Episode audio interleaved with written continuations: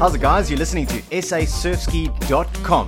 We're all about surf ski, we're all about paddling, and your host, Robin Tyndall, is coming in hot, straight out of Cape Town.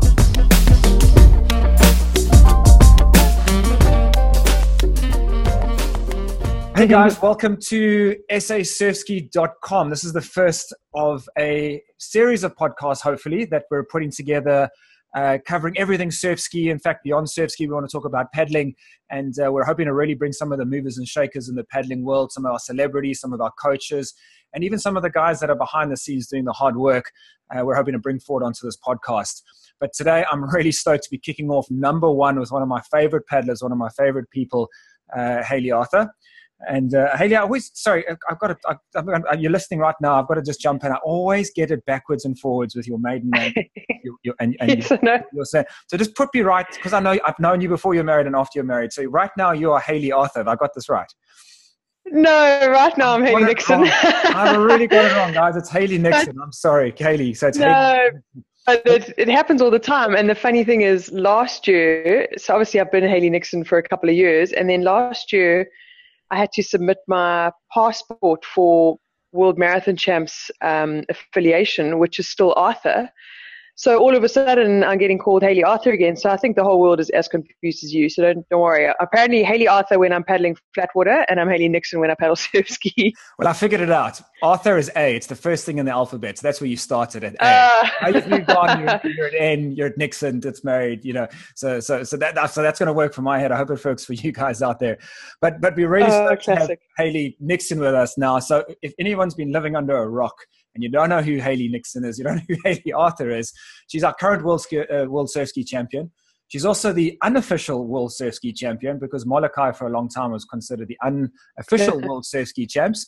And uh, Hayley's just kind of uh, gone out there and set the world on fire and broke the course record and took the Molokai uh, title as well. So she's got the unofficial and the official world champ. She's also, we're very proud to say, the current uh, Bamboo Warehouse Freedom Paddle Uh, title holder, along with the under eighteen world champ, who's also South African, Sabina Laurie. So we're we're very very uh, excited about that. And for us, actually, we think that's more important than anything else. But maybe that's that's that's there. But above all, for for me, uh, Hayley's an amazing person. I'm slowly getting to know her after the last uh, over the last couple of years, and um, I think she's also a absolutely perfect role model for what a pro athlete should be. There's so many pro athletes out there. I know, and Stott's one of my favorite pro athletes, and Hayley's in, in exactly the same model. So Hayley, uh, we're, I'm, I'm really excited that a person like you is actually a role model for some of the new athletes that are coming through in our sport. So, so welcome and thanks for joining us on the very first podcast for surf ski dot com. Wow, that was um, that's quite an introduction. Thanks, Robin. Um, Jeepers, to be put on the same um, to be to be put in the same uh, sentence as Anstott is quite an honor. Um, he's definitely an athlete I think we all look up to. Just a just a really humble, really humble, good guy, and um, and the results to back it. Um, and yes, it's it's been a it's been a couple of hectic years, and I'm I'm not surprised if people don't know who I am, because uh, I'm relatively new to the fray. But um, but it's been an exponential learning curve and, and an unbelievable um, wave to ride. Yeah, so here we are. So, so on that night, I, I was digging around, doing a little bit of research, and um, you know, I was—I haven't been in paddling that long, but I've been paddling longer than you have. And I remember you arriving on the scene back when I was still staying in Durban, and I think that was uh, around early twenty thirteen, if I'm not mistaken. I think I saw you wobbling around in a. Uh, I think maybe you've been messing around in surf ski, but I saw you at the river falling in and out. But you've only been involved with paddling from twenty thirteen. So, what happened before then, and and what led you to a surf ski? Yeah, um, definitely. I was the girl always swimming in Blue Lagoon um, instead of actually sitting in a boat. But yeah, I started um, I started rowing when I was probably eighteen years old, um, and uh, through university, and then um, at Tux with the national squad in Pretoria, I, I pretty much spent the better part of ten years rowing. So either single sculls um, or pairs rowing, and, and eights and fours, you know, all the sort of varsity boat races, and then a good sort of six years or so within the, the national rowing squad up in Pretoria. Um, so that was that was kind of my my life's work work before I came across before I came across paddling.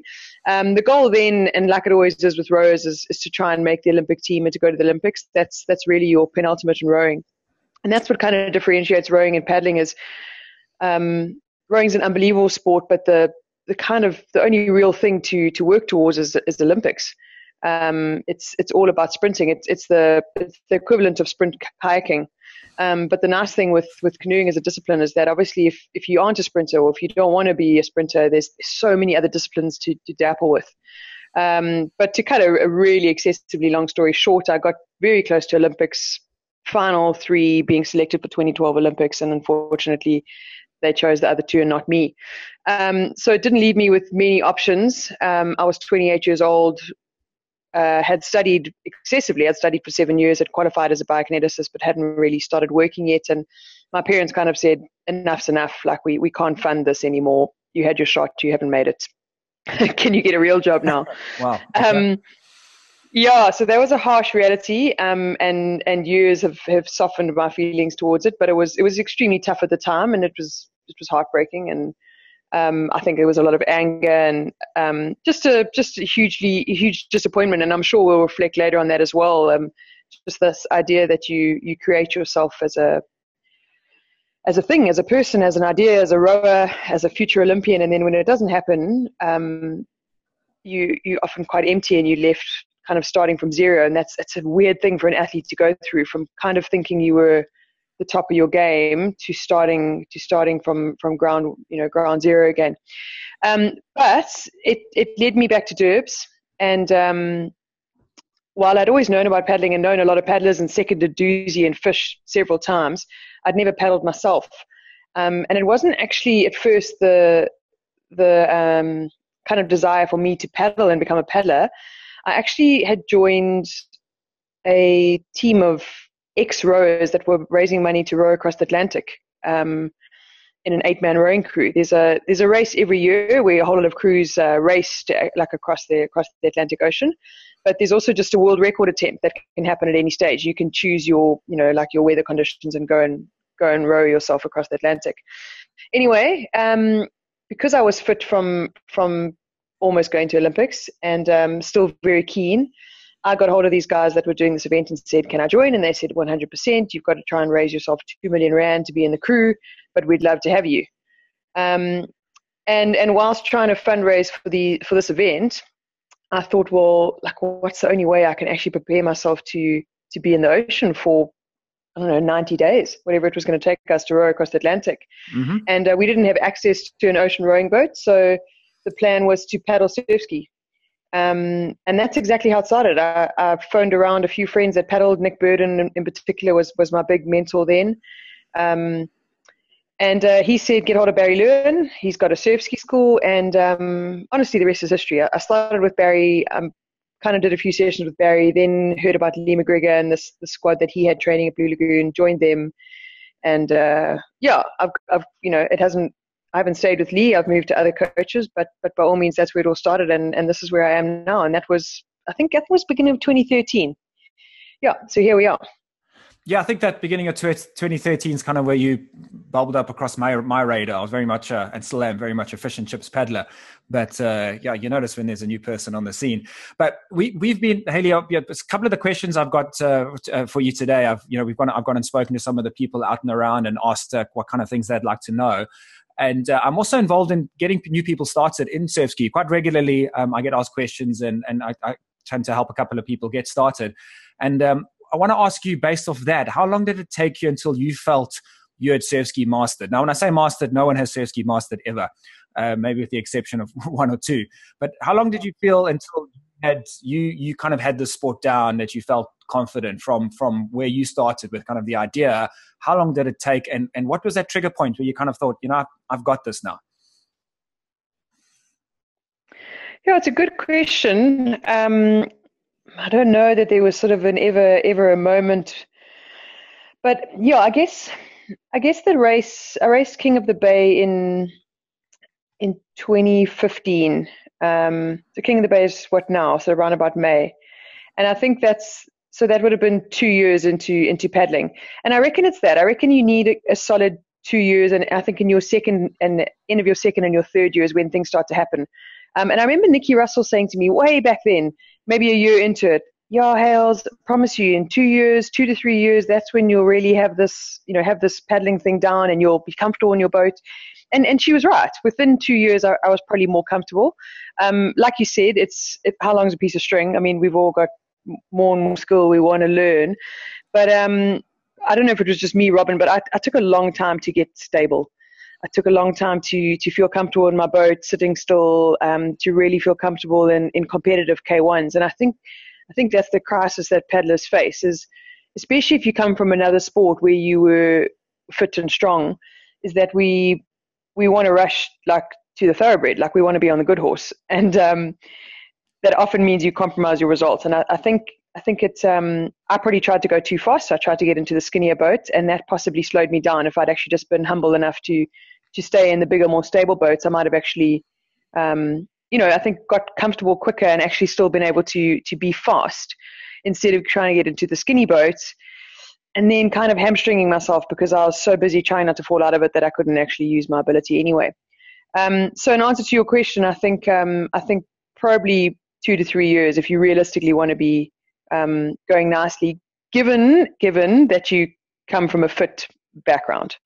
Um, if that makes sense. It absolutely makes sense. And for me, the, there were a couple of takeaway points there, but for, for, for anyone who's listening, who's kind of starting with the sport and maybe being frustrated, one thing I want to point out there is, is we're, we're, we're talking to the world surf ski champion right now, and she's telling us that it took her two years, uh, or maybe a bit less, but it took her a long period of time to get her balance.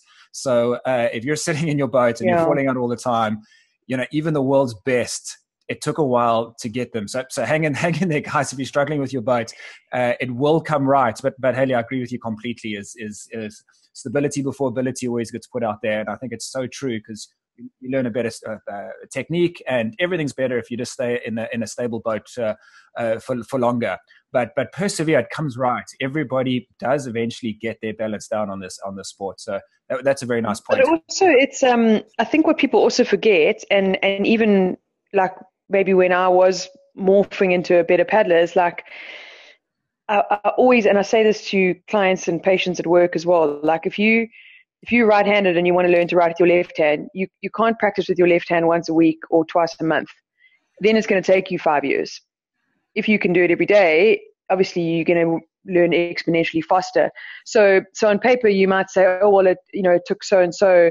A year and they got it right. Well, maybe that person paddled every day for a year. If if you're only paddling once a month, you're only paddling twelve times in a year, you're going to take longer. And, and I think that's important as well, um, is, is consistency. Like paddling half an hour every day is probably going to be better for you than trying to sit in that twitchy boat once a week. So that runs straight into my next question here is, is I wanted to ask you, if you had to go through this all again, if you had to learn all over again, knowing what you know now, what would you do to accelerate that learning learning curve? Where would you put your focus? Where did you waste your time, and where did you really find no. that you got the best um, traction with learning learning the sport? I think maybe you've answered that already, but maybe you want to just expand on on, on this a little bit. Yeah, I think it's a, it's a good point to bring up, and it's an honest point because you kind of have to you know admit where you were wrong. Um, I think yes, because like we said, I think rushing into the, the better boat. Um, I think also a little bit of a fear of failure coming from, you know, the coming from a bit of rowing angst and, and knowing I was quite good there, and then I kind of got rejected at the last second, and then sort of feeling like I needed to prove myself. I, I wanted to be better maybe too soon, um, and it, I could have just taken more time. I could have spent more time actually learning how to fall out the boat. Like, why are people so afraid to fall out their boats? Like, they won't look cool if they fall out. Um, but you learn so much by falling out. Like, you learn your parameters, so you learn. Okay, that was a mil too much to the left, or I, I put my paddle a little bit too far ahead. And yeah, so I think to simplify it is to to have maybe stayed in those more stable boats a bit longer, and to have maybe pushed the boundaries in those more stable boats. Um, even even to this day, if, I, if I'm really honest, I, I'm still not exceptionally stable sitting in a K one on a start line. Um, five strokes into the race, I'm one hundred percent, and and and you know I I challenge you to make me fall out, but. But why, like four or five years down the line, am I not great at starts yet? Because I think as humans, we choose to keep doing what we are good at and makes us feel good. And we kind of, if we can, avoid the stuff that doesn't make us feel good.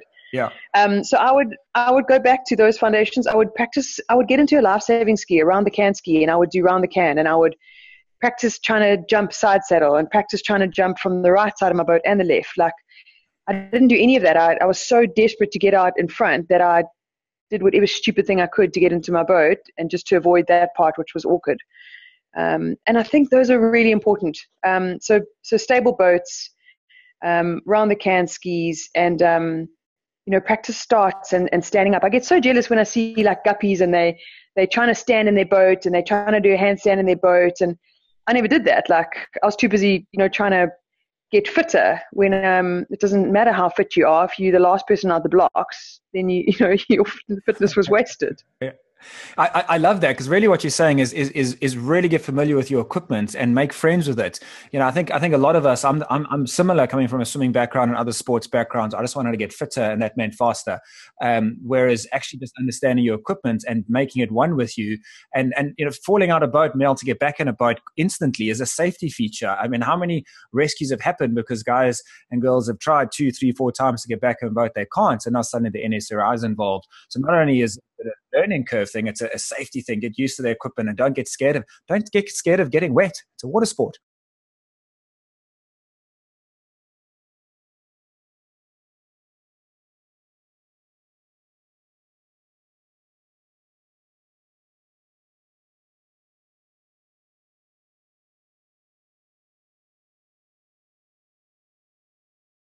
So, so with the risk of being boring, Hayley, and, and, and just humor me here, I want to ask you a question which every movie star and every celebrity and every athlete gets asked. You know, what would you give, what tip would you give to young boys and girls out there who want to get into the sport? But I want to just change it up a little bit.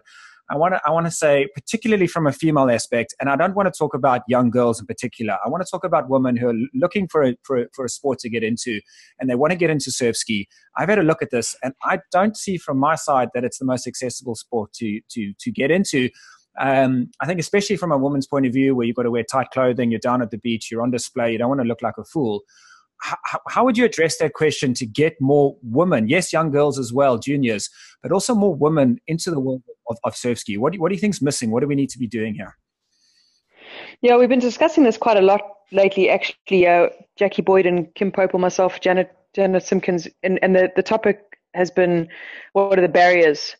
Um, and you, you mentioned a few. It's it's maybe it's, you know, not feeling confident about your body and, you know, being in spandex on the beach, and that, and that's one, but that's, I think we can get past that. Um, I think it's still it's still quite a male-driven sport, and it's it's still quite an intimidating sport, just from the aspect of being out of the ocean and taking on the surf and, you know, getting blown out to sea. Um, I think we possibly need to create more kind of free clinics, which is what we've been trying to do in Durbs, and and on comfortable patches of water. So a place like Vetchies, you know, on a on a beautiful flat day is just is incredible. Um, and and women are keen to come down anywhere they've anyway their families are on the beaches, and, and the water's not intimidating, and we can start with the fun, easy swim, and, and you know, teach people things. Um, but maybe also, you know, like dam options and river options and lake options, like like La Mercy and Blue Lagoon and things like that, where it's easy to access and people feel safe. Like, I can jump in, I can fall out, I can swim to the side. Um, I'm not going to get sick from the water quality. Um, you know, that kind of thing. Uh, I also, I sent, I was quite keen to to try and encourage events where men were not in, incentivized sort of financially, but that the guys were encouraged to to race a mixed double, or to compete in a mixed double, or to bring a family member, but also to try and get women to go in the front of the boat, because that's the next thing. We get we get women to the event, we might get them into a double, but they'll always default into the double, into the back. Um, so then we're not really growing or, or learning the skill that much, because it's fine. We'll just put the big, strong guy who's been doing it since he was fifteen in the front, um, and we'll just tap along the back. So I don't know if, if I am answering your question, but, but I think we're on the same page, where we need to just identify the barriers and drop them and create a safe space. And, um, and I think just get more women that are involved talking about it. A junior like Sabina is the perfect example. She is so passionate about the sport. She can't get enough words out every day about her love for it. And um, she often says to me, there's, there's lots of girls at, at schools like um, Epworth and that, that are really good river paddlers, but for some reason they, they can't make the forty-five minute journey to the beach to come and paddle surf ski. Um, and, and maybe it's just because it's not in their face. Like, people aren't talking about it enough. Um, And yeah, now you maybe get a, companies like Shawn Partners and this new Irish Coast Race, and, and they're suddenly pumping money into prize money. People are talking about surf ski again. Hopefully our juniors and our and our women that are maybe the typical saying evergreen, they're actually all going, oh, well, maybe I'll train a little bit harder this season because there's there's something to race for. Mm-hmm. Um, so, yeah, I, I think we're getting there. I'm glad you say that, but I've, I've got to jump in as the organizer of the Freedom Paddle and include the Freedom Paddle in that little list of events there, but that's the personal dig. But I, I love what you're saying, and it actually runs straight into my next question as well, which I think you've also answered to some some some extent. You're jumping ahead ahead on me here, which is great. Um, so I wanted to ask you, in, in, in that frame of mind of, of of female participation in our sport and also the events, because you don't you don't have to partake in events and race and be competitive to enjoy surf ski paddling. It is a great lifestyle sport. Get out there and enjoy it. Um, but what do you what do you see right now in the current structure that's that's that, that's not being done correctly? Um, but more importantly, I'm also quite keen to highlight what is being done correctly and how we can expand on that. I think in the sport as a whole, but maybe particularly from an eventing side of things, because that's the most easiest one to identify. Yeah, well, maybe we're just not advertising it. Like, are we not? Is it not getting encouraged at a school level? Is it getting encouraged at Clifton College, but not at Samiri's D S G? So I don't know. And it, like you say, it doesn't have to start with juniors. Um, our moms, our moms, or I don't know, runners. I don't, I don't know. Is it just, is it the equipment? Do we not have enough available free equipment? Um, there's a really good system that I, I've I recently heard about in, in Sydney. They've called themselves the Sydney Harbour Surf Club, I think. And basically there's a, there's a coach there, and he's got, I think, twenty surf skis. And he he pretty much loans or rents those out. So instead of having to buy a surf ski for anywhere from six thousand to twenty thousand rand, you just pay your monthly fee to your, this trainer, and you come down there and he's got twenty beautiful skis, and you just book your slots, like going to a yoga class and renting a yoga mat. Um, and that's a brilliant concept because the skis are kept in good nick. There's two or three of you effectively sharing a ski, but why do you have to buy a whole new ski? Why why don't you rather just, you know, rent one? Um, there's no admin of putting your ski on the racks. You don't have to have a car with roof racks. You don't have to have a garage space at home for a ski. It's all down at the clubhouse. Um, and I, I don't know why we don't we don't do that. It actually makes sense, and it's it's quite a good business opportunity. Um, and um, I think that would help, because then then immediately you, you mitigate this, I can't afford a boat, I can't afford a life jacket, I can't afford a paddle. Don't worry, bud, that's all there. Can you afford the, I don't know, two hundred rand a month? I just suck that out my thumb. To come down and you get one or two paddling slots a week or whatever it is. Um, and the coach is with you. And we go early in the morning before work. So there we go. That's that barrier removed. It's it's at a reasonable time. Um, and it's coached. So you're not going out on your own and winging it. And um, I think I think that would be a brilliant idea. So so that's a start. And I think someone like Jackie Boyd is is trying to grow that. So Jax has got some boats available. Um, and she's out there every single Saturday with a couple of her coaches, and they take whoever's keen, and they have a, um, I think it's a five-class school that they run. Um, so it's coming, but maybe it's just not enough. Maybe it's not, you know, there's not enough of them happening during the week. And if you can't make Saturday, then you don't get to make it, and that's your one shot. So, so possibly that's a problem. But that's that's some good and bad combined there. Yeah, I think there's also a role to play in surf ski media. I mean, someone like myself and some of the others as well, and uh, in in just changing female mindsets. I mean, Hayley, you know my you know my stance on this. So I can afford to be slightly controversial, but um, you know, I think sometimes women have a role to play in this as well. In, in that stepping forward and being proactive and taking advantage of things that um, that are available uh, for them, and not going, oh, that's not that's not for me. Uh, and and that's a deeper issue as to, as to maybe how society's put together. So we don't have time to it's time to dive into that. But um, yeah, I, I, I like what you're. I like what you're saying. I want to just stay on this topic for a little bit longer before we move on. Um, but I, I want to ask you. Uh, you know, th- one of the arguments that are put together, uh, not not put together, put forward quite often in, in the world of of sport, and but definitely in paddling, we're not we're not innocent of this as well, is a justification for the disparity between men and women prize giving, uh, the amount of money given, or, or not even money, just just just the the, the acknowledgement given, the, the amount of of, of Uh, Uh, prizes handed handed over are just are, are not equal, and one of the reasons given for that is the lack of depth in a ladies' field. And I know you've got something to say about this, and I'm keen to hear in your words how you kind of deal with that argument when it's put forward to you. Yeah, it's it's hugely difficult. Um, there's no denying that the, that the numbers are there from the men's side, um, but it's it's like it's like demographics and, and, and racism. Like if if if you weren't allowed to do the sport fifty years ago, um, if you weren't if you weren't encouraged to compete, if you weren't allowed to do it, then how are you expected to have the same numbers in the sport now as as the men who've been doing it for sixty years if we've only been doing it for twenty years? Um, that's that's my simple answer to that. Like, and I've had some of the, the, the great Dusi legends that are in their seventies now saying to me, oh yeah, when you know when I did my first Dusi, or for my first fifteen Dusis, women weren't even allowed to do the Dusi, um, or the umco, or, or whatever. So it's not really fair to hold me, let's say me, Paddler X, responsible for the lack of numbers, and then to reward Hank, Paddler Y, because he's got two hundred men in the race. He's not directly responsible for those two hundred men entering that day any more than I'm directly responsible for the twenty-two women that entered that day. Um, yet both of us have committed our lives effectively to trying to get the best result on that day. Um, so, so that's so that's my argument. Like, to credit the men, or the top three men, for being on the podium for the two hundred men that were lined up behind them isn't exactly fair, given the fact that on any good day there's probably only five men that can get on that podium, not two hundred. Um, and, and the same goes for the women. There might be five women that can compete for three spots, not twenty-two. But, you know, so that's so that's my argument there. Like, if we haven't been doing the sport for as long as you, we can't expect the same amount of numbers.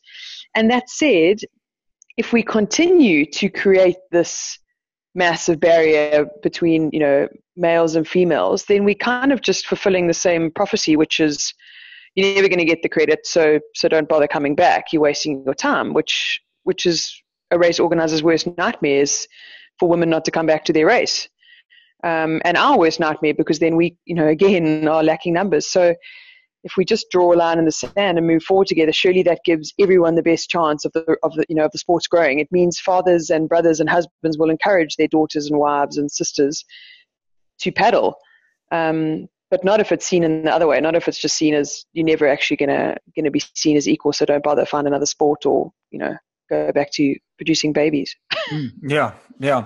I mean, for me, for me, from, from from my side of it, I say the depth argument falls apart the moment you've got, I'm just choosing a number here, five top women involved. That means there's only three podium spots.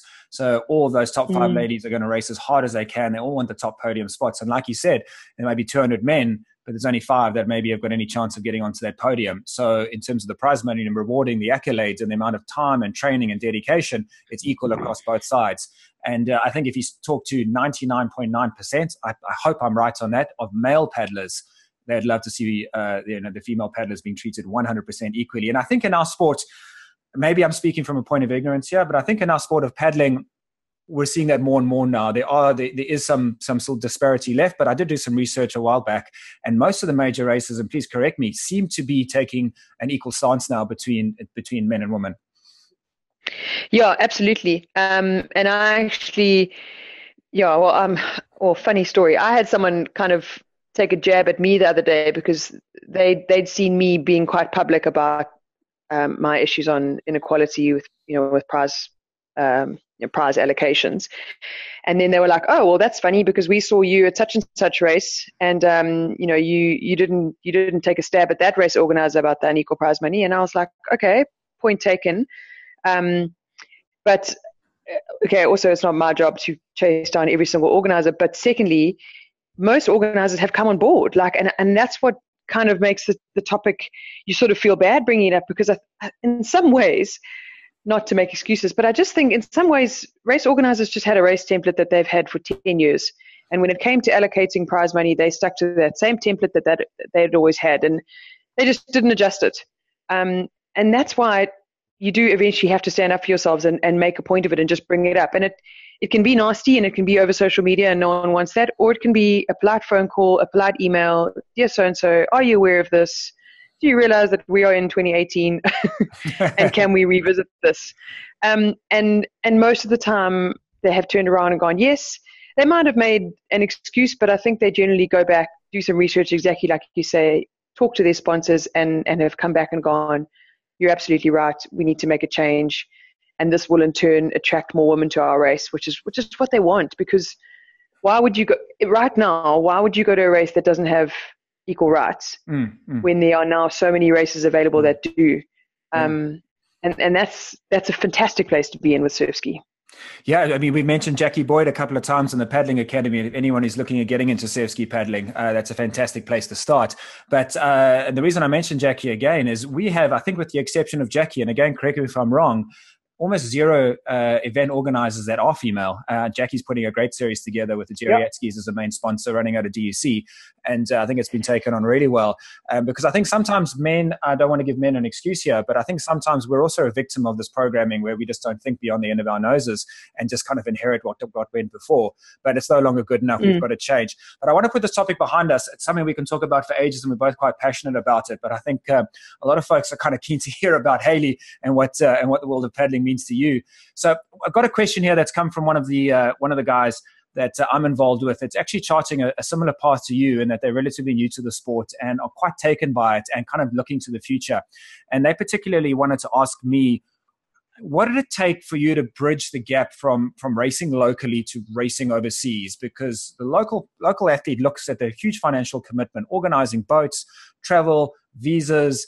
Um, there's virtually no prize money in the in the grand scheme of things. This is not golf or Grand Prix mm. uh, motor car racing. What does it take to race overseas? How does someone make that transition to achieving that and and and, and making it making it a reality? Yeah, it's it's a really good question, and it, it is a massive barrier. Um, even one of the guys I paddle with a couple of months ago said, "Oh, I'd love to go, but I can't afford it." And I thought, no, that's that's too short-sighted. Um, The first two years of, of racing internationally, so going to Oklahoma World Champs with Jenna, um, and then going to Hungary World Champs Flatwater with Donna, and then Tahiti Life's um, World Surf Ski Champs, uh, fundraised. Um, you, I, I, I, you know, I called around and asked people to donate prizes if you know if they had companies or vouchers or products, and um, put together some you know some raffle sheets. As simple as that. You learn it when you're in primary school. Um, and, uh, it's, it's a bit of humble pie, you know, you've got to go around, but you've got to, you know, you just got to create awareness. Like, and, and people are so keen to support. There's amazing, um, you know, online things now called like GoFundMe or GoFundMyTour, and there's all those things. And, and that's what I did. So for the first two years, I worked out what I was, it was going to cost me to go on tour. It's going to cost forty grand. All right. I'm selling tickets at two hundred rand a ticket. Boom. Off you go. And, and you, I will forever be grateful for how generous the paddling community are. Um, people fell over themselves to buy tickets, and um, and they did it, you know, without even an explanation or wanting a thank you. Do you know what I mean? They were just only so keen to see a paddler that that they knew and that you know that they'd seen training. Um, only so keen to try and help send them to to an overseas race. So I think I think that's the one thing. Um, so first up was to actually just try and do some fundraising myself and try and get myself to the events. And the second thing is I think once you start showing a certain amount of interest, um, and yeah, I guess it's quite chicken and egg. When you when you start getting a few kind of results, or at least being consistent, sponsors come along, um, and and you will all know from my posts and and. And I'm I'm very like open about my sponsors, but sponsors like Carbonology and Eurosteel, and um, they came on quite quickly in, in, in various ways, just to help with the odd race entry, or here's a paddle, or hey, we've got a boat that so and so's not using anymore. Why don't you take it? Um, Lee Furby was amazing to me. He gave me a surf ski that was full carbon just because he felt like it, like you know. And you'd just be surprised how generous the paddling community is. So. So don't let it, uh, you know, the cost of a race um, or an overseas tour get in the way. Try and fundraise it for it first. And secondly, you'd be amazed how how it snowballs. And, and before you know it, people will be offering to help. Alan Hold, another one, you know, people who just were so keen to see the sport grow and see a youngster make it. And, and they were keen to help. And it's been amazing. And it's led me to where I am now, where, yeah, I do have some great sponsors on board. Um, but you're right. It's it's not a it's not a cheap sport to participate in as, as South Africans. I'm glad you mentioned a couple of people by name there, guys. If you're listening, yeah, you didn't do it for recognition, but but thanks so much for your support. And uh, also just the Geriatskys in particular, I've seen them put their hand up many times to help a whole host of paddlers. So those guys who aren't based in Durban, who from overseas, maybe you've heard of Geriatskys, maybe you haven't. So that's a bit of an insider thing here. But for a brief moment, I just want to say uh, I haven't benefited personally other than being welcomed into their community. Um, but I've seen those guys step up and, and help uh, and help paddlers get started and get to events. So a big thank you on, on behalf of other paddlers from me to, to, to you guys out there. You know who you are. Uh, so well, they on. they were, Robin, I'm glad you brought them up, sorry, but they were unbelievable. They they invited me to paddle with them one morning on their Thursday morning around the harbour paddle. It's a it's the greatest session. And uh, afterwards we all went for breakfast, and I was quite shy, and, and Ian Murray said, give me your raffle sheet. And I was like, Ian, shh, like, be subtle. And he literally pulled the raffle sheet out and he just pointed to each of them and he was like, you. Boom, cash, you, cash, you. And and, and that's Ian, because he's he's great like that. But the guys loved it and they were so supportive. And yeah, and, and that actually started friendships. And now most of them all come to me for, you know, for some core training. And it's it's just been incredible. That I feel like I've got twelve dads. But but it is. They're they're an incredible bunch. So so I'm glad you brought them up. Yeah, great bunch of guys. Great, great, great bunch of guys. I've done some good, some, a lot of paddling, a lot of hours with them. Yeah. Um, Uh, logistic-wise, um, surf skis are six meters long. So are you organizing your own boat to be shipped from venue to venue? Because we always see you in a Carbonology Pulse. I think maybe I've seen you in one or two th- other things in the early days. Uh, how does how does that work? How do you how do you get the boat that you want, you need at a venue? Yeah, so that's um that's kind of like renting a car in a country. Um, pretty much all boat manufacturers have got a, a fleet or fleets of boats that are um, based in certain countries, based in certain continents. Um, and if you know where you're going to race, then you phone ahead and you get hold of the agent um, and you book your surf ski. You you know you book and pay for it, or if you are um, lucky enough to be sponsored, then then generally the sponsor will will have a, a boat that they can provide for you at certain races. Um, it just depends on the location of the race and obviously um, how many of that, that boat is available. The fact that I got a, a pulse at Molokai was just the universe playing on our side. Um, the just in that example, like that boat that I raced, I had raced last year at the Gorge Downwind, which is an event in, in Portland in, in America.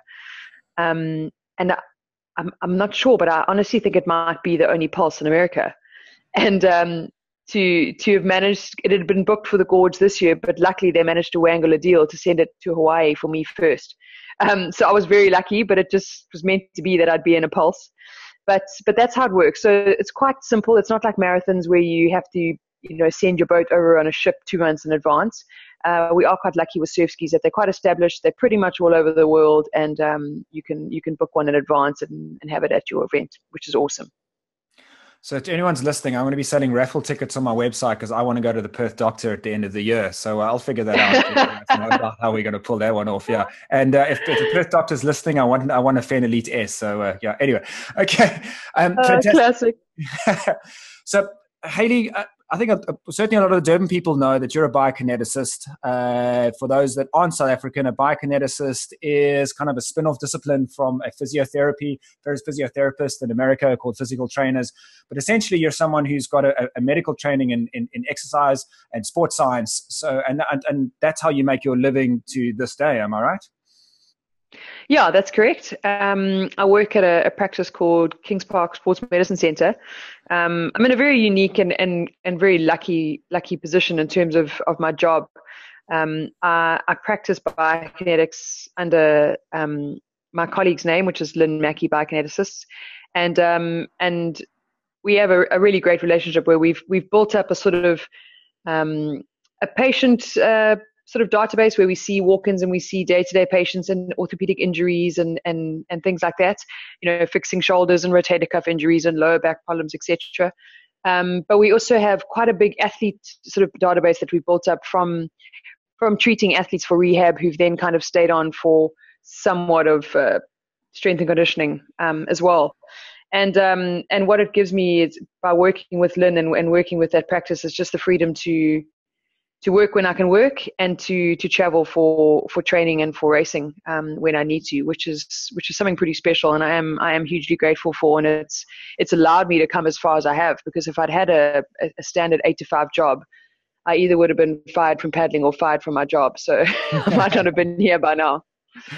So it's absolutely bizarre co- coincidence. My, my, I'm also a biokineticist by training, no longer practicing. And they say the plumber's, it's the plumber's house that's got the leaking taps. And me as a biokineticist, no better. I can't touch my toes. I do everything wrong.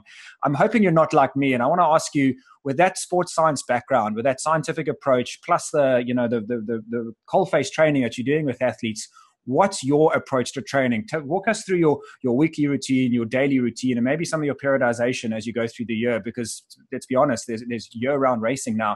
How do you manage this? How do you how do you put, put this whole thing together in a way that the rest of us can listen and kind of start adapting some of these principles for ourselves? Sure. It's um it's a it's a hard question to sum up. Um and, and by all means, if people really wanted to know more, then then maybe rather email me and we can really get to the nitty-gritty. But it's also not solely my responsibility. And, and I've come from, I've obviously come from an undergraduate and a postgraduate in sort of the sports science. Um, I've also spent six full on years training on an Olympic program, which was strictly periodized. We were pretty much monitored Monday to Sunday, what we ate, what we drank. We did psychology, psychological testing once a week. Um, that was incredibly, um, incredibly clinical and scientific. Um, so a lot of what I studied, I then got to experience firsthand as the athlete, where I didn't have to think about it. Um, I just got to be the athlete that rocked up at six o'clock in the morning and trained. And there was a very smart physiologist and a couple of really good coaches and a bio and a physio, and you know what I mean? So I got to, I got to learn it, and then I got to experience it. And then when I left rowing, I got to take it all away as, as a learned athlete who, um, who got to wear both hats. Um, since then, I've worked with a few different coaches. Um, and, and I think that's now why Linton and I have worked so well together as an athlete-coach relationship, is that we're on the same page and we have the same beliefs. So it, it's taken, what am I now, thirty-four? It's taken fourteen years for me to get here, but I now know what I believe in and what I think works. And, and part of that has been through Linton over the last two and a half years. Um, and that's, That's quite a regulated um, heart rate-based training system, um, where we train to heart rates and we train to certain speeds, which we don't base on, you know, an equation out of a textbook. We we base on regular testing. Um, so we have set time trials we do. We have set testing that we do on a regular basis, so that we can constantly update and make changes to our training program according to what we're seeing in the numbers. Um, and that for me is really important. I, I don't believe everything has to be totally black and white and quantitative, but I do think it's an important part of knowing if what you're doing is moving in the right direction. Um, there's always a subjective side. There's always a perceived exertion versus what the heart rate monitor is actually telling you. But but we've we're in touch with that. We know our bodies well. We know each, our training program well. Linton and I know each other well. And um, we read up a lot. So there's a, for anybody listening, like there's a really good, um, I call it a blog or um, person you could follow, and that's Full Maffetone, um, and that's the M A F training and the M A F diet, and and that's what we base a lot of our training on. Um, and and I'm getting to the stage now where, like, I can't credit Linton enough, because he he got me thinking about it again. He got me believing it again, and, and we've proven it in the results together. And even something like the Molokai, like, we were training for King of the Bay, which is a twenty-six kilometer race. Three weeks before Molokai, I get called and asked if I'm in good enough condition to come and do it.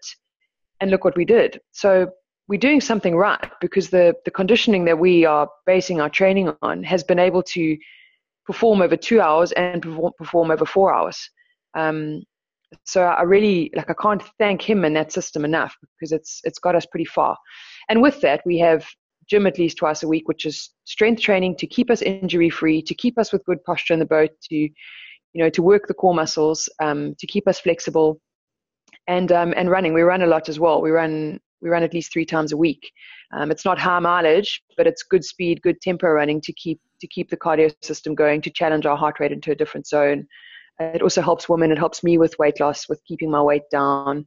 Um, so yeah, it's, and, and that comes with a bit of physio and, and things like that on the side. And, and I've had my years of, um, sports psychology and all that as well. So it's, you know, it, it's, it's fourteen years of work that's finally come together in the last two years. Um, it's, it's not a, it's not a, like a little pill you swallow one morning and, and your training program is perfect for the next ten years. Yeah. There's no such thing as an overnight success. It may look like from the outside, but uh, yeah, fourteen years of hard yeah. work going into that. So if I'm doing my maths correctly, you've got two days of gym, uh, three days of running. I guess you're paddling most days. So that means, you know, you're doing out of, out of seven days, you're doing at least five of those days, two sessions a day. Is that right? Yeah, we've, we've probably got about twelve sessions a week on the program. Um, and yeah, I mean, I'm the first to admit it's, it's the work-life balance. If, if I'm, if I'm under the whip at work, I might have to miss a run or substitute a run that was supposed to be on Tuesday for, you know, a Sunday or whatever. Um, but yes, we paddle, we paddle every day. Um, sometimes we'll take a, maybe a Friday off. So we paddle once a day, every day.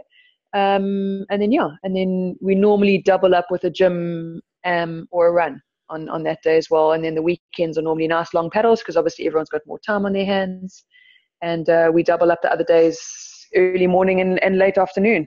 Yeah. That's, that's our schedule. So you're known as a surf ski paddler, obviously a surf ski world champ at the moment. We've definitely seen you doing some marathons, and we're going to talk about that in, in, in a short while. But how much flat water training are you doing, technique training on the flat waters versus how much time are you spending in a surf ski? We're on the water, on flat water once a week. Um, that's pretty much it, standard uh, once a week um, in our K ones on the river. And then every other day is in the surf. So so that takes me back again to my point earlier where I said, um, if you want to get good at something, you, you've got to do it often. And, and that's and that's where the, my change in, in training squads really happened. Was I, I was in a squad that was predominantly on the river training for marathons. And, and I realized after Tahiti that I wanted to be a surf ski paddler. That was the most beautiful, wild, difficult sport I'd ever done. Um, and I had to make a choice to stay with a group that focused on marathons or to move to a group that was in the ocean, which was where I needed to get skillful. Um, so yeah, so pretty much six, six sessions a week, five or six sessions a week in the ocean and one in the river. Obviously nearer to flat water marathon time, like now where we're going to S A Marathon Champs, we'll be in the river a little bit more often. Um, but I would say eighty percent of my program is, is in eighty percent of the year I'm in the ocean, um, five days a week. And, um, sorry, was that it? Yeah. So we're sitting, so, so with, with, with surf ski, obviously we, we, you know, we grind it up, we do the interval sessions, do the long paddles, we, we work hard. Um, but there's so much to surf ski, the downwind skill, you just could look at, look at someone like Oscar, who in his fifties is still dominating. So, you know, it's not all about, um, strength and pure fitness, although the way Oscar's looking at the moment, yes. uh, maybe that weakens my argument a bit. So my question to you is, how much time do you spend on technique? And I don't want to, I don't want to say technique in yes. terms of, of your paddle stroke. I want to say technique in terms of learning to ride waves. And how much time do you actually spend in the surf zone? Yes. Sorry. Good question. And I knew you'd ask me that. Sorry. Um, I, I still don't think I spend enough time doing downwind, um, and, and technique as such. Um, and it's something that, that Linton and I made a distinct effort to change probably a year ago now. It, ten months ago, certainly leading up to the Hong Kong Dragon Run, the World Champs, is that we knew there was a chance the wind would blow and we would have a good twelve, fifteen K section of downwind. And and up until then, I, I'd, I'd proven myself as a, a fit person and a good flatwater paddler, but can she do it in the wind? Um, so yeah, so we, we, we've gotten to the stage now where um, I feel more comfortable saying, hey, the wind's blowing, I'm going to go do a downwind, um, instead of possibly, um, you know, some two-minute intervals in, in the flat section near D U C or in the harbour. Um, and I think that's important. And, and again, it comes down to that same idea. Like if you're trying to get good at a skill, if you want to be a, a surf ski paddler who can do well in downwind races, then maybe substitute one of the flat water interval sessions for some downwind. Um, because I learned that the hard way. Like I, I would be I would be good on flats and then I would be fourth or fifth as soon as the wind blew. Um, and it was incredibly frustrating. And, and Oscar's the perfect example. Like he's been doing it for forty years. He he can see runs that, that we don't even think are going in the right direction. He's found them and he's increasing his boat speed. Um, and, and downwind paddling is a craft. It's it's an art. You, you've got to spend time doing it to get better at it. Um, I think you can discuss it as much as you want, but like it's not it's not like just learning an equation, A plus B. Like you've got to feel it. You've got to see it in front of you. Um, So, so for me, it's been more, more recently, it's been about getting out in the wind. Um, and that's been the only way to learn and, and learning from people like paddling, paddling close to my coach or paddling like with someone like Oscar, where they can actually point out what you're doing wrong and point out what you're doing right and, and learning that way. Um, so that's hugely important. So, so Robin, we don't get to do it that often. If the wind's not blowing, the wind's not blowing. Um, but when it blows, we try and get out there. Someone like Sharon Armstrong, team up with her. She is at every downwind whenever the wind is puffing. Um, and there's people out there that know a lot that you can that you can piggyback along with and, and really pick up some good tips. Yeah, I, I guess South Africa is a little bit unique, even even Durban perhaps, and, and, and the Eastern Cape, uh, in, in that a lot of the races go through the surf zone. I think Australia is similar to that, but I think a lot of other places in the world, and, and Cape Town as well, as I'm learning, having moved down here, is we don't launch through surf very often. Um, and it's interesting, a lot of people kind of realize, I think that the surf's a bit of a lottery, and uh, you're lucky or you're not lucky, but it's amazing how how lucky of the world the, the, the lifesavers are, the, the Nisbet brothers, the, the, the Bowmans, the McGregors, they always seem to get to backline before anyone else. So I think, uh, I think, and, and also get through the surf, coming back onto the beach without getting spun out, and uh, and broaching and being able to get first onto onto the beach and taking titles from not being in third place uh, at, at, at, at the at the backline. So I think spending time in, in the surf is, in the surf zone is absolutely vital. Maybe not on your fancy carbon ski, but get hold of a, a surf life-saving ski and get out there. And I think it's what we were talking about early, earlier. Get familiar with your craft. Don't be scared of it and learn how it works. Yeah, that's also something I did wrong was I was, I think I was actually so like embarrassed to admit that I wasn't great at starting or jumping in my boat that I would try and get that part over with as quick as possible. So, so once again, knowing I wasn't great at getting out, and then avoiding it like the plague, instead of going, okay, well, I'm not going to do the one hour steady paddle today because I'm actually already quite fit. I'm rather going to spend an hour doing in and outs, going through the surf zone. Um, and it's it's actually a lot of fun, and you learn a lot, and then and then it changes your whole approach to a race when you arrive, and you you're not afraid because you know you can get out. Um, and even Anton, um, even Fish said to me the other day, he was like, there are tricks to get out through the surf. Like, it's not luck. Um, take five minutes to speak to someone who knows what they're doing, spend the morning with them, and you'll learn them. Um, so again, I think people mustn't be afraid to to get smashed in the surf or to take a risk or to ask um, and to learn. And I, I know I can do it. I could spend definitely spend more days just practicing that. You just got to watch someone like Michelle Byrne or Jean Prato, those guys from the South Coast. They are unbelievable. Um, and, and that's from experience. That's from doing it since they were younger. So so – if we've got to catch up, that's fine, but but dedicate the time to learn that. Mm, for sure. Yeah, there's a massive skill aspect to uh, that that goes way beyond just the this the uh, the fitness and the ability to hang in there. But you, you've obviously got quite a high training load, as you mentioned, up to twelve sessions a week. So nutrition's going to have a massive part to play in that. So just talk to us about your your day-to-day nutrition to support this training load. And then I'm also quite interested to know how you manage your race day nutrition uh, in terms of, you know, before the race and then during the races as well. But let, let's just start off with how you manage your training load and make sure you've got enough uh, fuel in the tank to to kind of cash in on the training that you're doing? Well, nutrition's been a really interesting journey. Um, I've I've jumped from the the typical, you know, early days high carb. That's the way athletes should be. You know, sugar, carbs, go for it. Um, and then I would then I jumped all the way over to Banting, and then a little bit of paleo, and then back to sugar. Um, and it's it's been quite tough, even for me, because I, I I do the sugar route and I think, no, this is good. Um, my body fat's come down. I'm energized while I'm training. This must be me. And then I realize, no, that's rubbish. And then I go back to the fat. So to be honest, I've I've gone up and down, and I've used great supplements and products along the, the way, but I've I've always come back to where I'm at now, and where I've at probably been quite strictly for the last, yeah, again, probably ten months. Um, and that's, and that's the high fat, low carb, uh, lifestyle. Um, and that's all I call it. It's not a diet. It's, it's not paleo. It's not Banting. It's just high fat and low carb. Um, and again, it's, it's been from, from conversations and long paddles with, with Linton and, and us doing research sort of together, and, um, and learning with, you know, through our, through our kind of, uh, what's the word, um, dappling in different, in different ideas. But so my, I mean, do you want me to talk you through what I what I'm eating, how I get through? Because um, that's that's it in a in a nutshell. Like, I basically train on on nothing or water um, for up to two hour sessions. Um, in the morning, I have a high fat coffee, which is cream in a really good sort of beans espresso coffee. Um, I might have some a really good pea protein from a natural from a good source from a nice health shop, um, mixed with a bit of cream or a smoothie and avo. Um, and, and it's a pretty simple diet, really good, clean proteins. I'm lucky that I'm married to a fisherman, so we eat a lot of really good fish.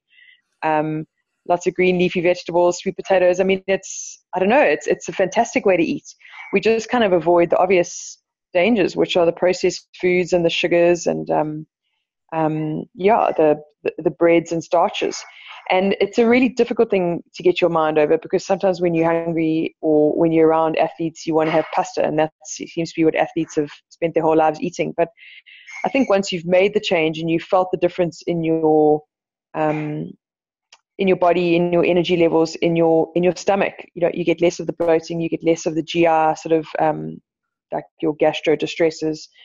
Um, then it's easier to say no to to the sugary temptations um, and and to the high carb temptations, and and certainly when it for me, I might let my hair down and and you know let in a few a few sneaky sort of treats and things.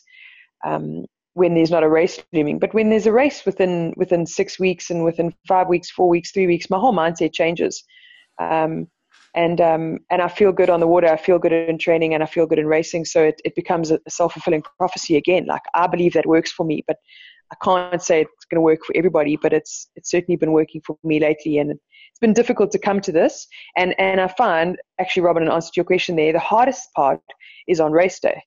Because I find it quite easy to go high fat, low carb every day of the week, training, whatever.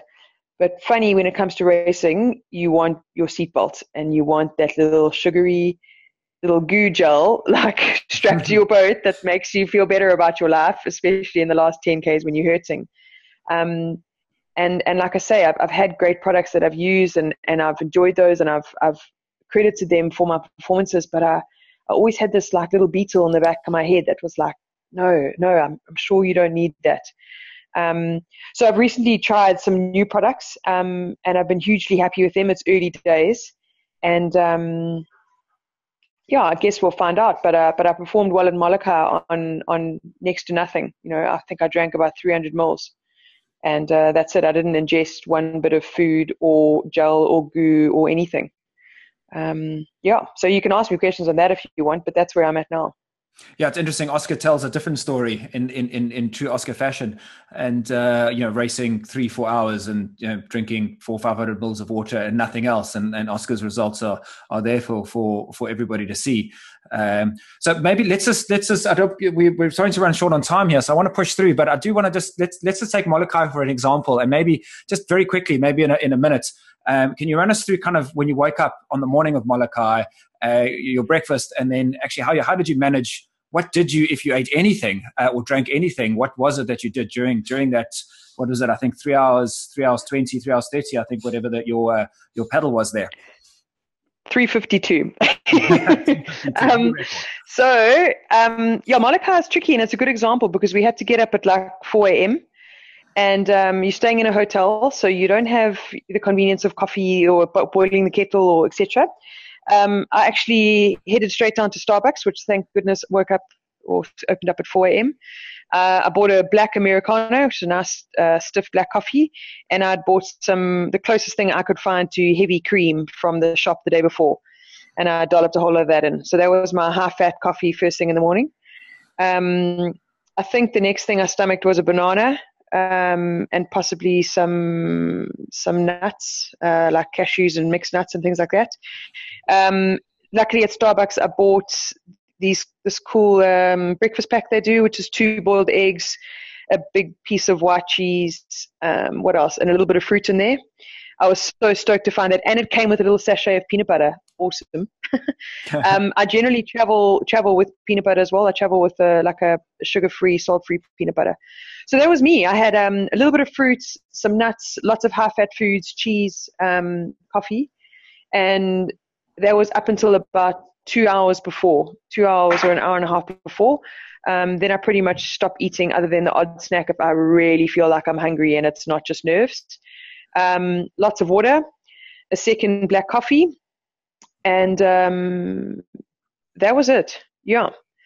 Um, there's a, a recent a product that I've recently started dabbling with called uh, Keto Nutrition, which you guys actually introduced to me at the Freedom Paddle, um, which was blew my mind when I saw it because, like I say, I'd always still defaulted to a sugary drink on race drink on race day despite my build-up.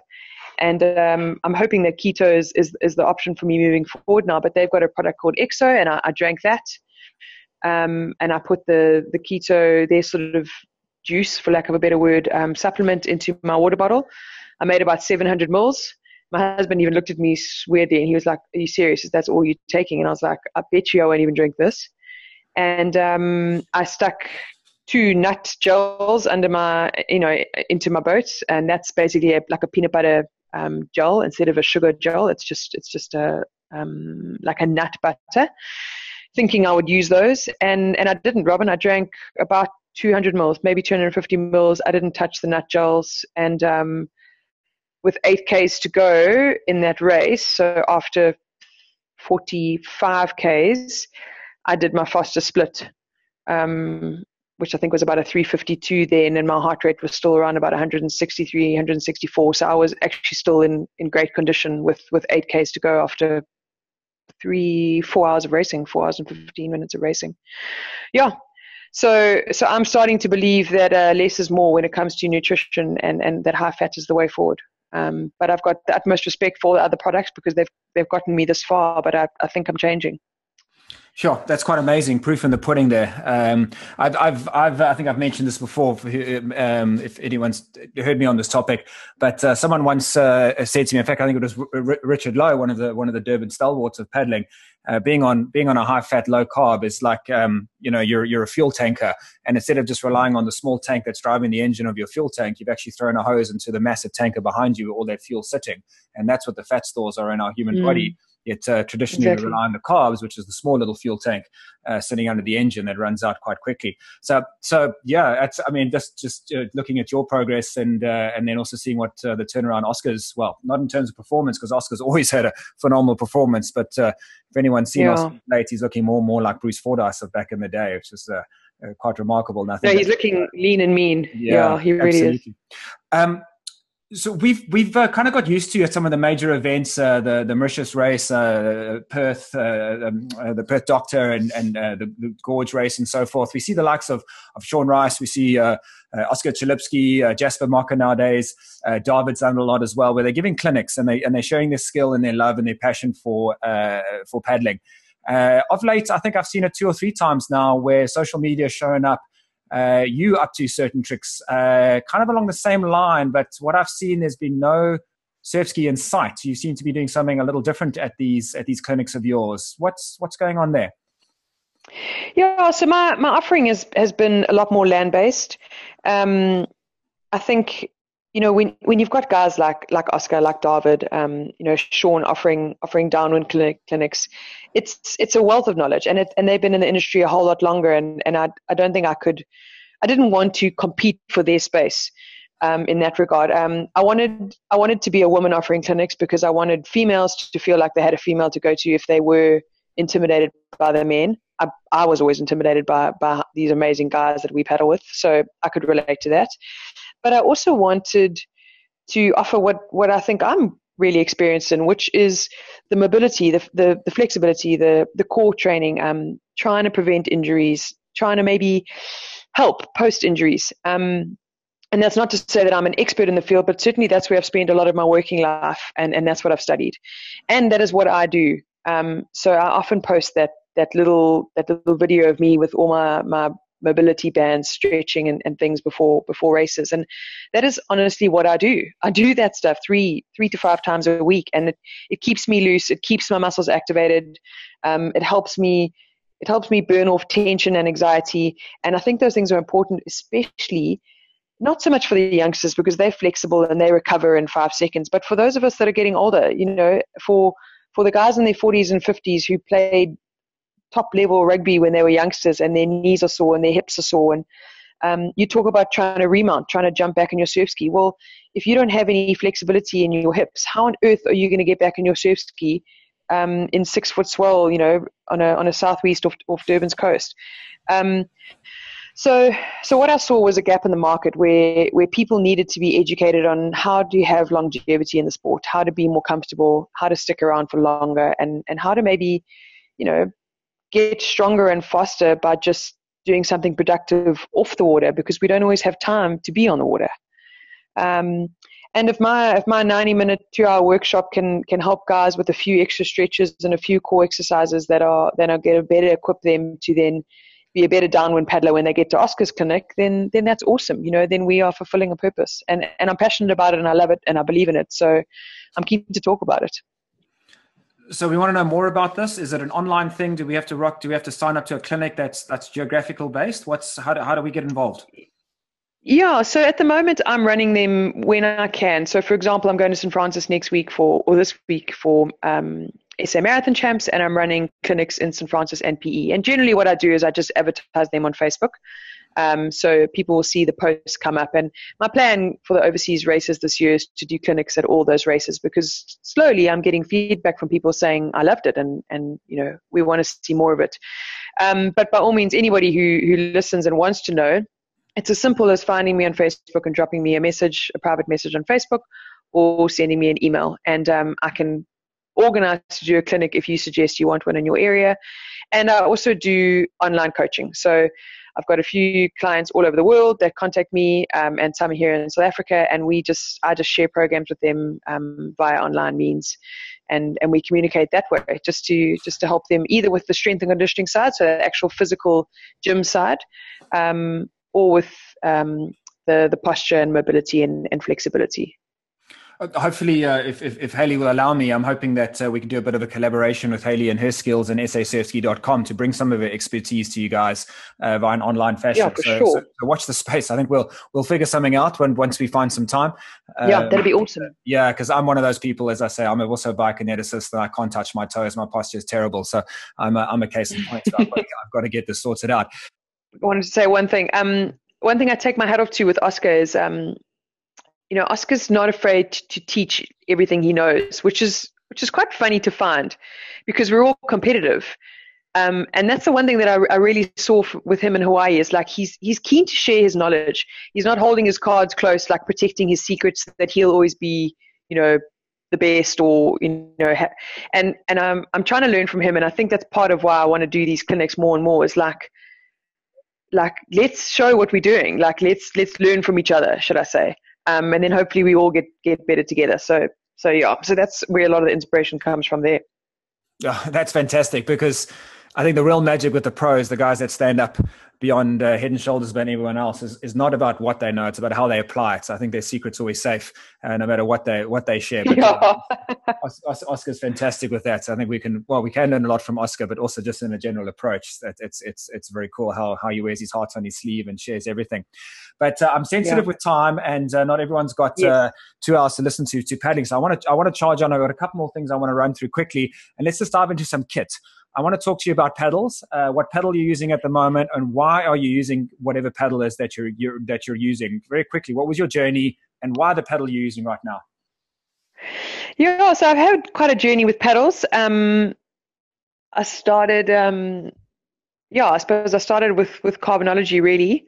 Um, that was the first paddles that I really loved and, and spent a significant amount of time with. Um, I've always, even Han will tell you, I've always preferred the the bigger spoon, the, the bigger the bigger load paddle. Um, I don't know if that just comes from rowing. I don't know if that comes from maybe not having the greatest technique to start with or something. So I preferred to feel the load or a good catch. Um, I'm not sure. I'm sure we could come up with a million reasons, but it's just always been my my style. And um, I guess about a year ago, there was a, an option to move across to Gara um, from from Lee Furby, and, and I, I discussed it with Han, and I discussed it at length with, with Furbs. And um, it was awesome to to support the Gara brand that had just, just come into South Africa, or had really sort of relaunched themselves in South Africa. Um, and Furbs and I had always had a good relationship. And, and yeah, with Han's blessing, I moved across to Gara. And... Uh, the first paddle of theirs that I that I got involved with was Freya, and that's that's very similar to a Bracha Foreman. So again, there's your typical sort of sprinters, uh, Hungarian kind of marathon paddler uh, paddle of choice. And and Michelle and I raced the Freyas for World Marathon Champs last year, um, and we loved them. And I think like anything, if you know if it's a big spoon and you're worried about heavy load, then you you know you can shorten the the shaft length, you can shorten the length of the paddle. And that's always been my go-to ratio is is, is the big spoon and, and the shorter short, the shorter length paddle if if if I felt that the circumstances needed that, um, and from Freya, actually, I called up Hank and Ferbs the one day and I said, um, I'm focusing now on surf ski. I'm getting back in the ocean. I'm obviously going to Hong Kong World Champs. I think I need a smaller paddle. Like maybe I'd be going faster if I had a slightly, slightly less load. So Hank said, cool, all right, I'll bring the whole range to, to the dam. Um, and you bring any other paddles you've ever paddled with and liked, and let's test them. Um, and we tested the paddles until we were blue in the face. And true as Bob, the whole thing backfired, because the paddle that I loved the most and ended up going the fastest with the most consistently was the Odin L, which was bigger than the Freya. So, um, yeah, what will be will be. Uh, after that day, uh, I went with the Odin L, and I've loved it ever since. And, and yeah, I'm human. I have days when I think, oh, maybe I should try something else. And um, I play with the length, and I, I can't fault it. I've loved it. It suits me. I don't get fist pump. I don't get, you know, I haven't had injuries from it. Um, I don't think we get injuries from our equipment. I think our bodies start to fail when we've overtrained them. So when I have had neck niggles or shoulder niggles, it's generally been because I'm tired and not listening to my body. Um, so that's me. So that's me with Gara now, and um, that's me with the Odin L, and it's it's been a great paddle for me. So if anyone wants to know any questions on it, then by all means give me a shout. And I think it's just about testing different paddles. Same thing with boats. Like, don't just get stuck with one. Try what's out there, um, and don't be afraid to ask questions. Yeah. So, so I had a question here, which I'm actually chickened out of. I wanted to ask you, if you couldn't use a Carbonology ski, what would you use? But I kind of realized that's going to put you on the spot, because I, I, know, I know Hein well, I know Jason, okay. and, they, and they've they've they've really really looked after you. And, and hats off, guys from Carbonology. They also supported yeah. the Freedom Paddle. But so let me let me mix this question up a little bit for, for you. Within the Carbonology range, we've got boats like the Flash, which are a little more traditional high volume skis, ones like we've got that we've got used to from, from the likes of Fenn and Epic. They're in that mold. Um, but you've chosen to sit in a Pulse, which is a pretty low volume, almost K one like mm-hmm. ski. What are you looking for in a surf ski when you when you're trying to decide what's going to work for you? Well, I think the truth of the matter is that there's we could all we could all if we were if we were able to, we could have more than one ski, because there's more than one condition to to deal with. Um, and that's kind of where, where I got to with choosing skis was, yes, there might be there, there might be theories that in, in bigger in bigger swell and bigger conditions, the longer boat with the more rocker. You know, in the smaller, flatter conditions, the the shorter boat that's more like a K one. Yeah, one hundred percent. You know, that's why Revo's making boats, and that's why Nasna Racing's making boats. That's why all these new short skis are coming out. Um, but what does the athlete do, or the, the person do, who's only got money for one boat?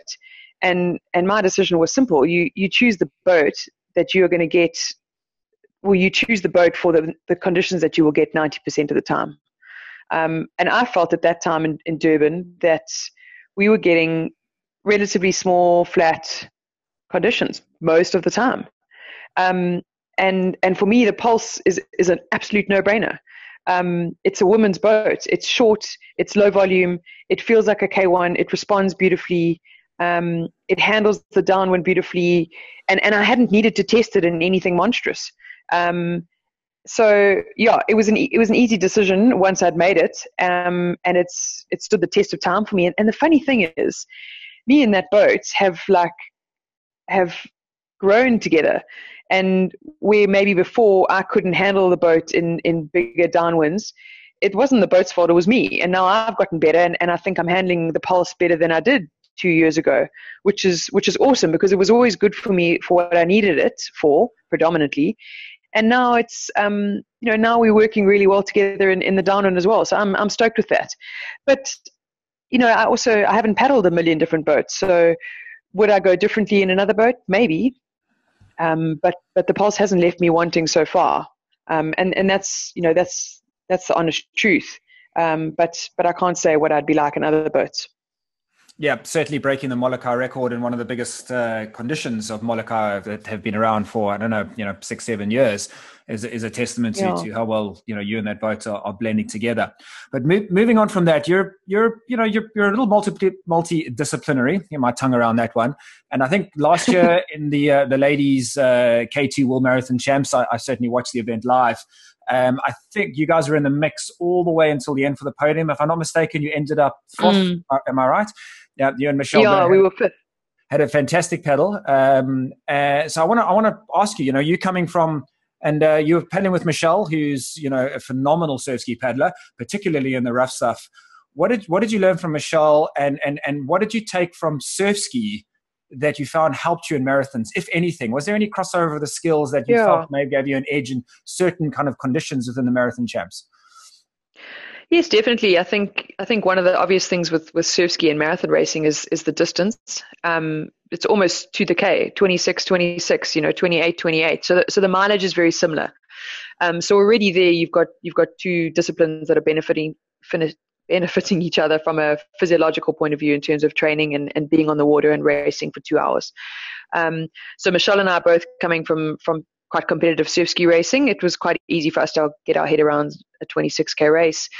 Um, I think, you know, from the outset, marathon paddling looks like flat water paddling, and why would a surf ski paddler who likes wind, especially someone like Michelle who thrives in the wind, you know, why would she want to get on flat water? But there's a lot of, um, you know, there's a lot of ten stroke, fifteen stroke, twenty stroke intervalling that happens um, in marathon paddling, and not always ten strokes. Sometimes it's just Um, you know, two or three quick strokes around the turning can, or coming out of a portage, or or somebody else took up the pull and you've got to quickly get over a wave.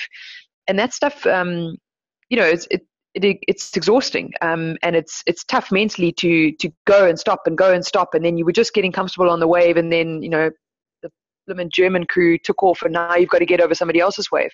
And that's what downwind paddling's like. You um. You know, it's not just catching one wave at the start of D U C and twenty-six Ks later rocking up at Umshloti on the same wave.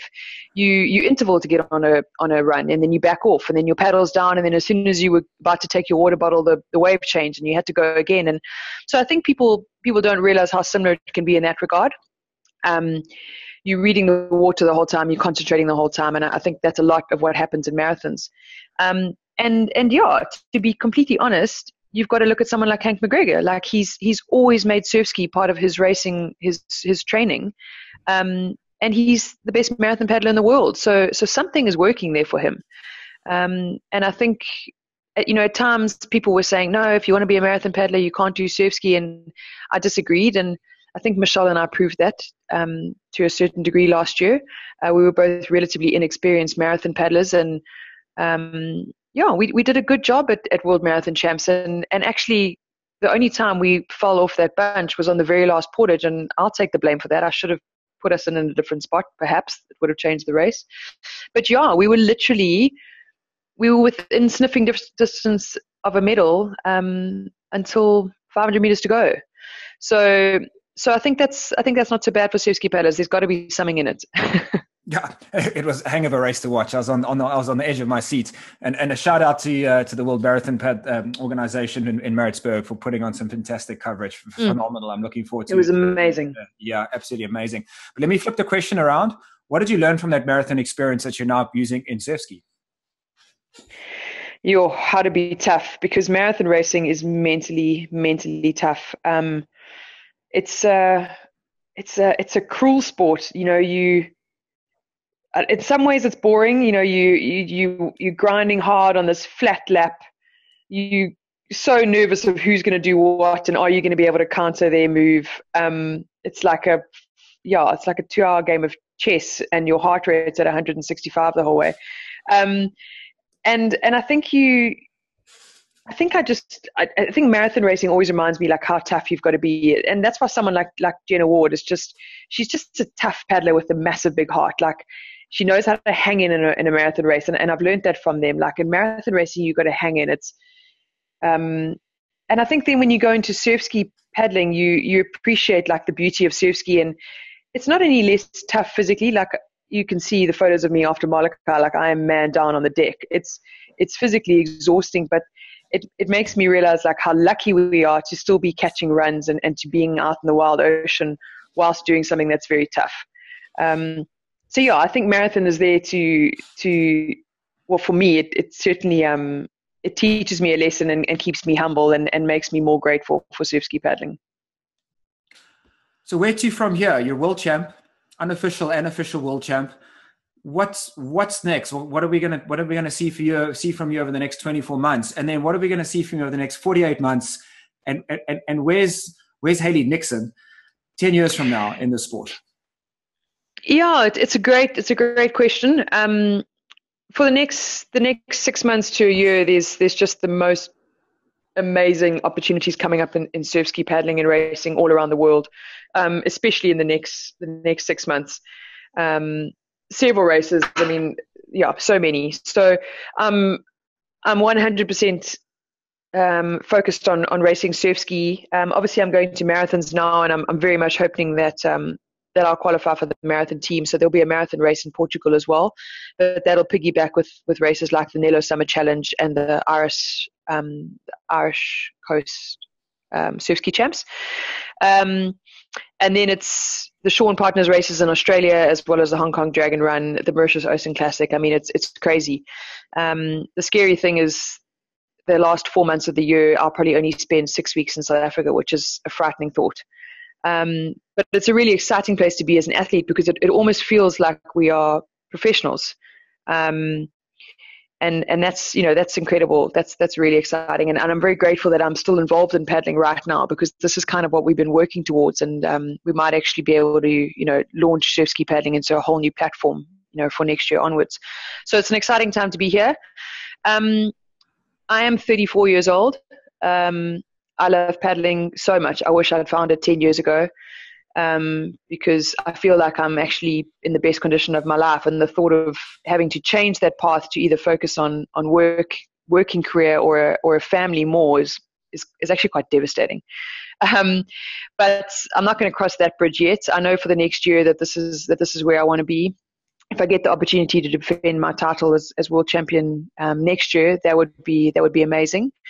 Um, But but thereafter, like I, I want to f- I want to find a way to stay in the sport, somewhat like someone like Oscar, um, to coach, to give clinics. Um, I'd love to run some races and to actually put my money where my mouth is. You know, it's very easy to to sit as an athlete or as a female and and point fingers at race organizers. But yeah, I, I want to get out there and, and see if I can run some races and um, yeah, just just keep growing the sport. And um, you know, I mentioned to you earlier, I think as surf ski paddlers, we out in the ocean, we we get to embrace like the beauty that is paddling in the ocean, but how much are we doing for the ocean? So so certainly for me is to try and um, align myself with um, some good campaigns and some good charities, things like um, Plastic Free Oceans, um, because I think we're not we're not talking about it enough as surf ski paddlers, and um, we could definitely give more back. Um, even even your event, and I, I say this honestly, having you know having Bamboo Warehouse on board, it was good to see a green event. It's the first surf ski race I've seen where there was a massive banner up, you know, with with um, slogans about anti-plastic. Like, it's about time. Um, so yeah, I'd love to be an ambassador for that, um, for girls in the sport, and um, yeah, just for kind of leaving the earth a little bit better than we than we found it. Uh, I've, I've, uh, a cause very, very dear to my heart, and and and something simple, as you say. Let's let's let's take it. Let's take it from the space of talking about, and let's do something about. And I want to challenge to every, challenge every paddler out there. And even if you're not a paddler, I want to give you two two things you guys can do right now. And one, if you wherever you go, just take three, take five. And what I mean by that, if you're on the beach, and it doesn't have to be the beach, it could be anywhere. Pick up three pieces of trash, pick up five pieces of trash, and dispose of them responsibly. Sometimes just throwing them in the trash can seems like a good spot, but if the wind blows it out, or if the the the the, the, the guys collecting the trash aren't doing the right things with it, it ends up back in the ocean. But a good start is to is to hit the beach, pick up three, pick up five. The other thing you can do is, uh, and something I learned from David Mocker and I've started doing as well, is Eco Bricks. Eco Bricks is simply a two-liter Coke bottle that you put in your surf ski, and as you paddle past plastic, stop, pick up that plastic. I know it might slow down your paddle, but it's worth it, and stuff it into that Coke bottle. And eventually that, that Coke bottle becomes a brick that can be used to build a house. It takes plastic out of the environment, and it's something you can do right now. You don't have to pay anything, join anything, do anything. You just got to pick up the garbage that you see. So a little soapbox rant from, from me there. But uh, yeah, Hayley, I, I'm really, you know, I think it's, it's, it's terrible the amount of uh, plastic we paddle past, and picking it up is actually, you know, treating a symptom. We need to treat the cause, and and, and actually get single-use plastics out of our out of our out of life. But I, I want to bring it to a close there. We've been going on for ages. It's been fantastic hosting you, and um, you know, you, you've been you've been a, a pleasure and, a, and an inspiration. And uh, I'm really excited that you were the first of uh, of the. Uh, of the podcast guest that we've had. Hopefully we're going to have you on again, and uh, best of luck with S A Marathons coming up. I think it's this coming weekend. Um, and uh, I'll be backing you. The, the, the, the, the ladies' uh, marathons in South Africa is pretty competitive now. The, I think it's Sasurfski as well. I think women's paddling Uh, at the top end is looking very, very healthy in this country. We just need to bolster some of the uh, some of the numbers, and uh, I think Hayley, you and I are going to keep working on that and trying to make that uh, make that happen.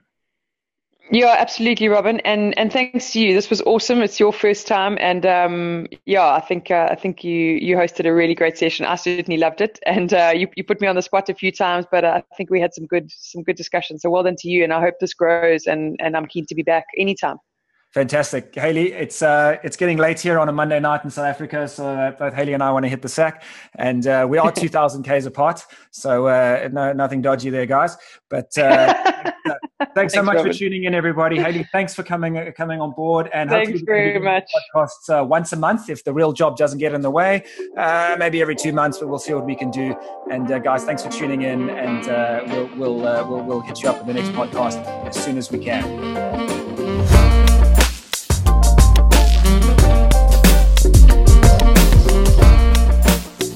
That's it, guys. That's a wrap. I hope you enjoyed it as much as we did. Tune in next time for all things paddling with S A surfski dot com.